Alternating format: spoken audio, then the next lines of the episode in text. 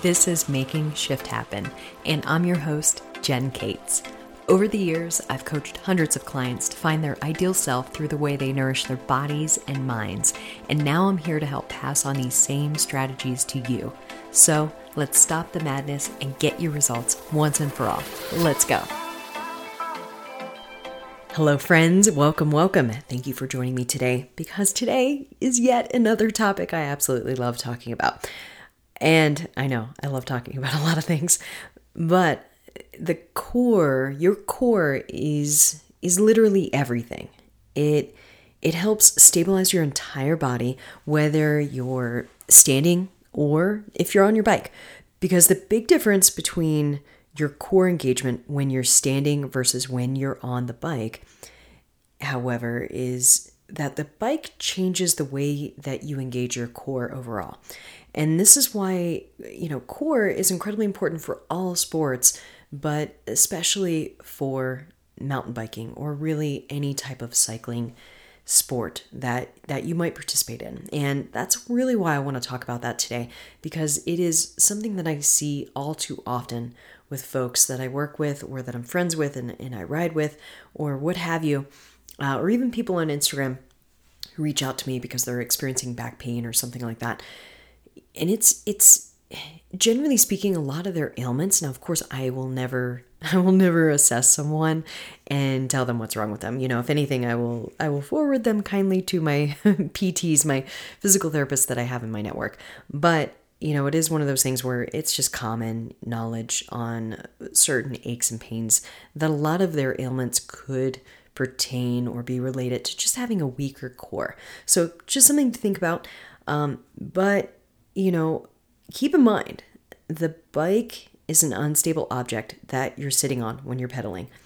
So, to make it more stable, your core really does play an even greater or more crucial role because you're trying to balance on top of basically a spinning object. and, you know, because of that, it's one of those situations where the core, the dynamic of your core, the importance of your core rather, is just going to be mind blowing.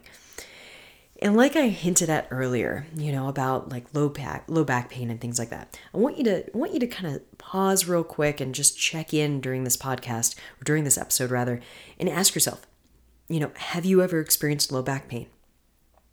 Do you experience hip pain? Do you have a hip flexor that seems endlessly endlessly tight and you just you feel like you maybe you you can't stretch it enough or maybe it's just not a you know, it's not responding to any of your stretches. If you've answered yes to any of these things, you, you have to consider that maybe it's not a tight hip that you need to stretch, but you might need a stronger core. Because really, many PTs in my referral network, we often discuss because we nerd out with one another, but we'll often discuss, uh, you know, with me about how many of these things that I just outlined in terms of low back pain and other things can actually stem from or be caused by having a weaker core. So, as you can imagine, increasing your overall strength and stability can be a huge game changer in your performance and your, your body's health, both on and off the bike. And that's that's really why I wanted to talk about the core and and just drive home about how important it can be in your training. So even if you feel like you don't have time to necessarily maybe do a full strength training program, at least incorporate a core training program into your into your training or into your workouts in some capacity. And this is regardless of whether you're racing or not because ultimately, you know, the less pain that your body can be in, the more resilient it can be, the better off you'll be in the long run. So, I'm sure you're wondering, Jen, just tell me which exercises I need to do. uh, so, hey, which movements should you do to increase your core strength? I'll, I'll definitely outline a few things, um, but keep in mind this is not an all inclusive, you know, exhaustive list. This is just going to be kind of skimming the surface a little bit because, in, in all truth, I could probably do like dozens of episodes on the core.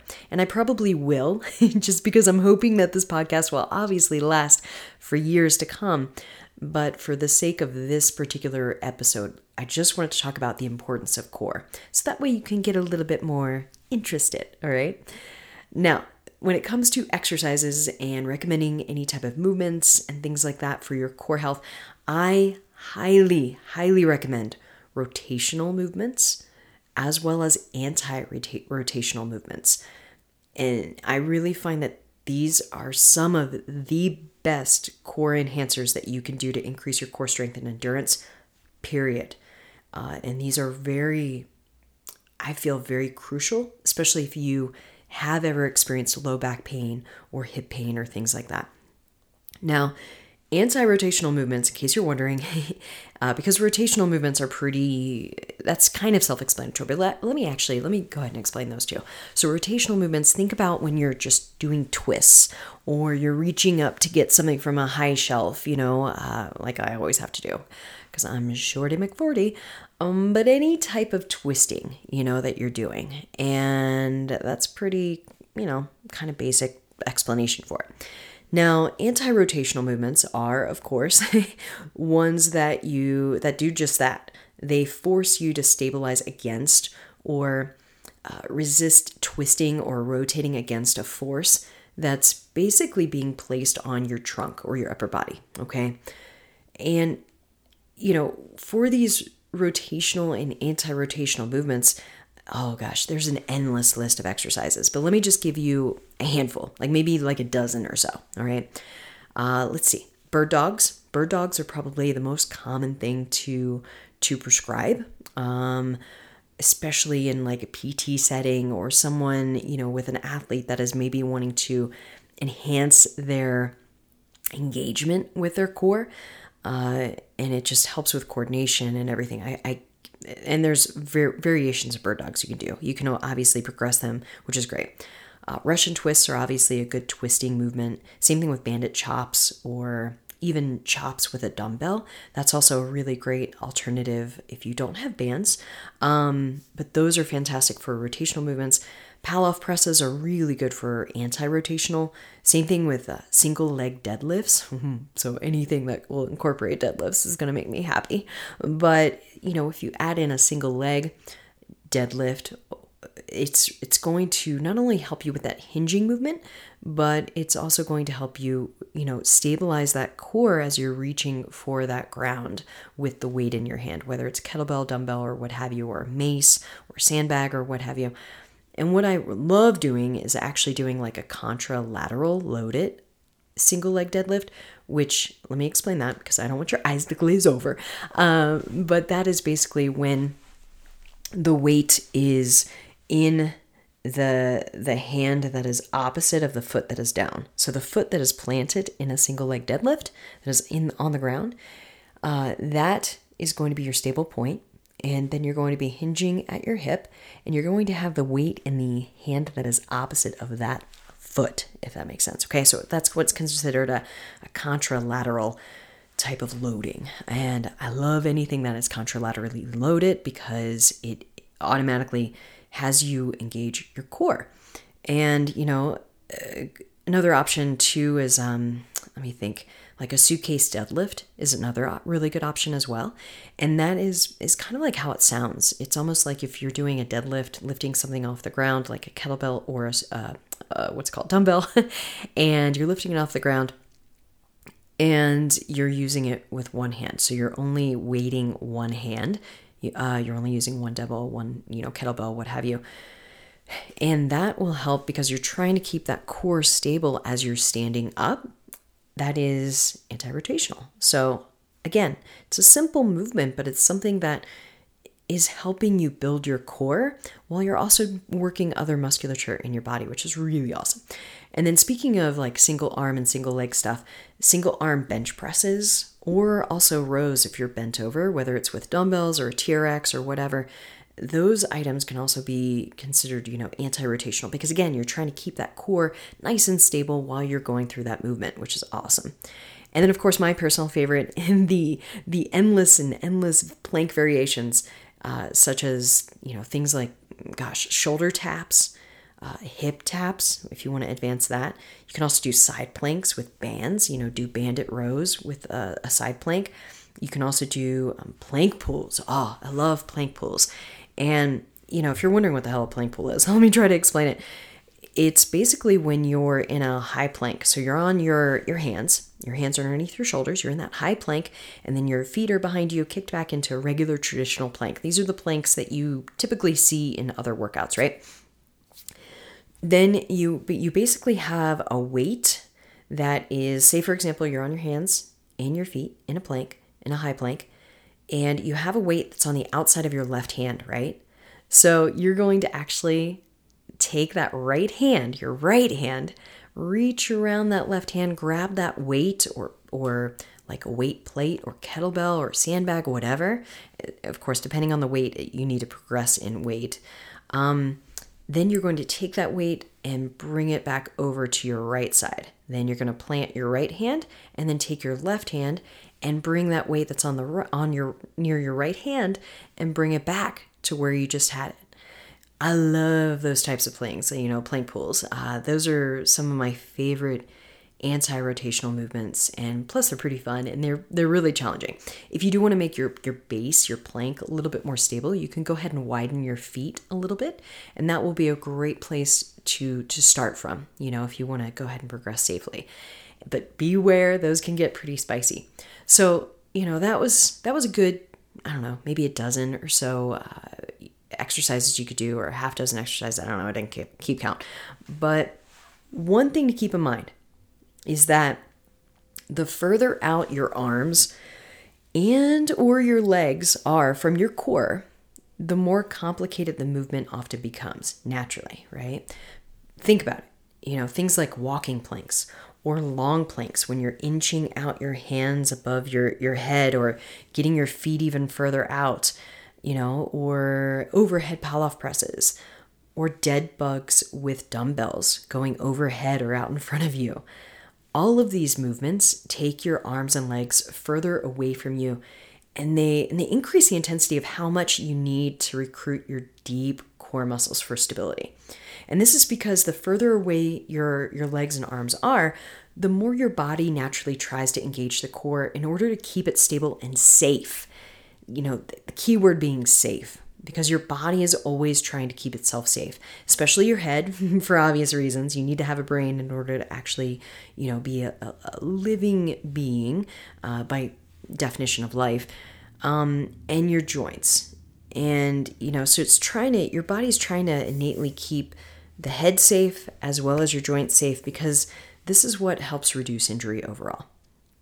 But if you if you have a weaker core, in the process of doing those more complex core exercises, you basically can start to engage other muscles in order to, to help or assist your core.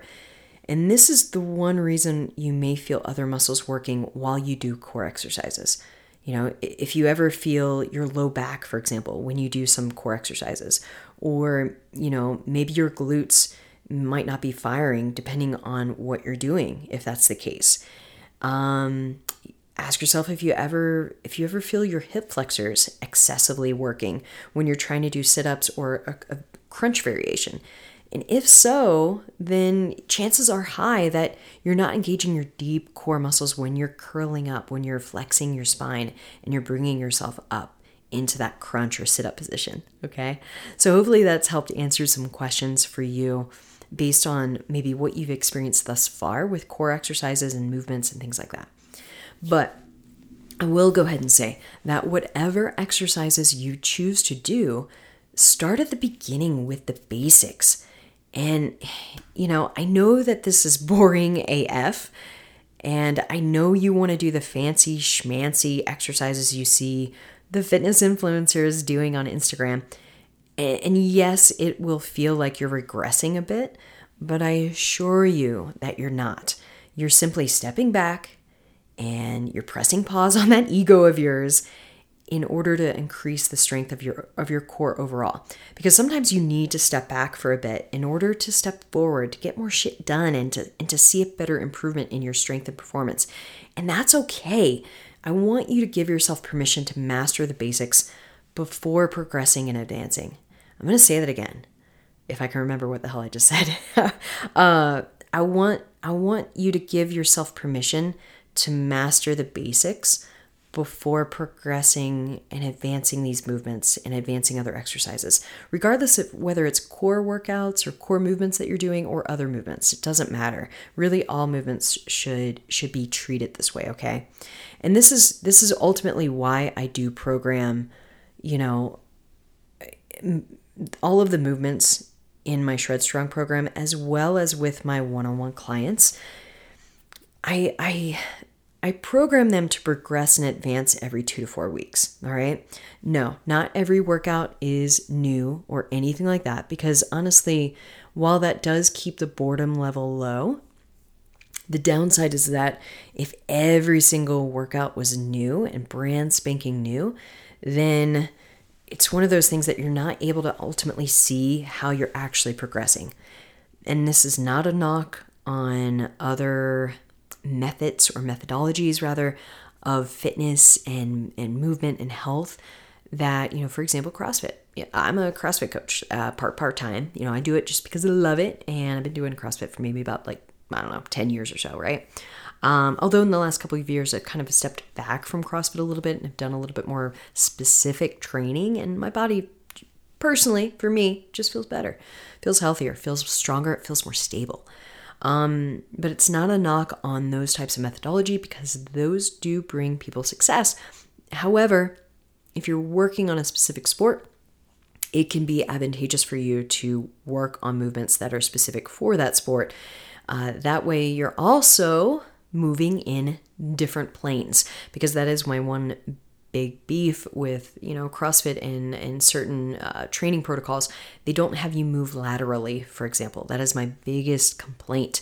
You know, when's the last time you've seen a, CrossFit workout or CrossFit Games workout that had the athletes, you know, uh, do side to side stuff and not really a ton.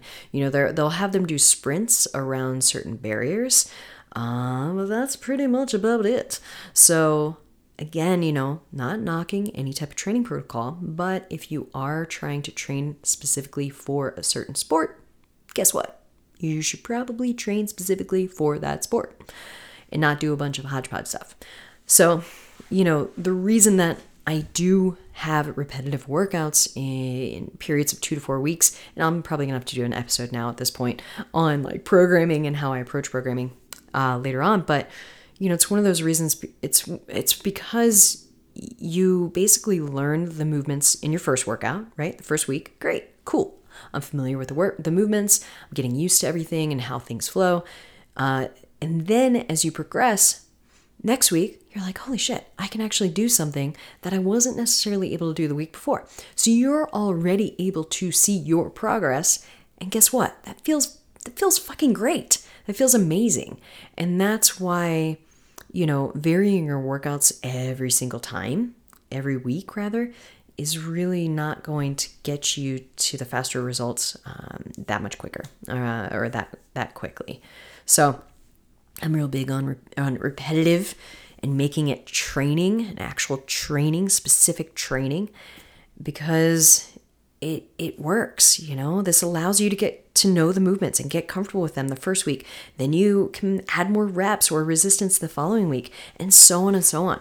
So another thing that i'm really big on is the rep ranges. So instead of pushing you to complete x number of reps for example i encourage my athletes to get into a certain rep range that's within about 1 to 5 reps in reserve or, or rir and basically, RIR is basically the number of reps you have before failure of that movement. So if I'm asking for like two RIR, I want you to get into a range or pick a weight or resistance and get into a range that is within, you know, two reps of your failure. Two reps of you feeling like you have nothing left in the tank to give that movement. And the reason for this is because this allows you to progress at your pace and no one else's. And I find, and, and research supports this concept, of course, I find that this method of seeking out reps is much better at helping you manage your energy levels and progression overall.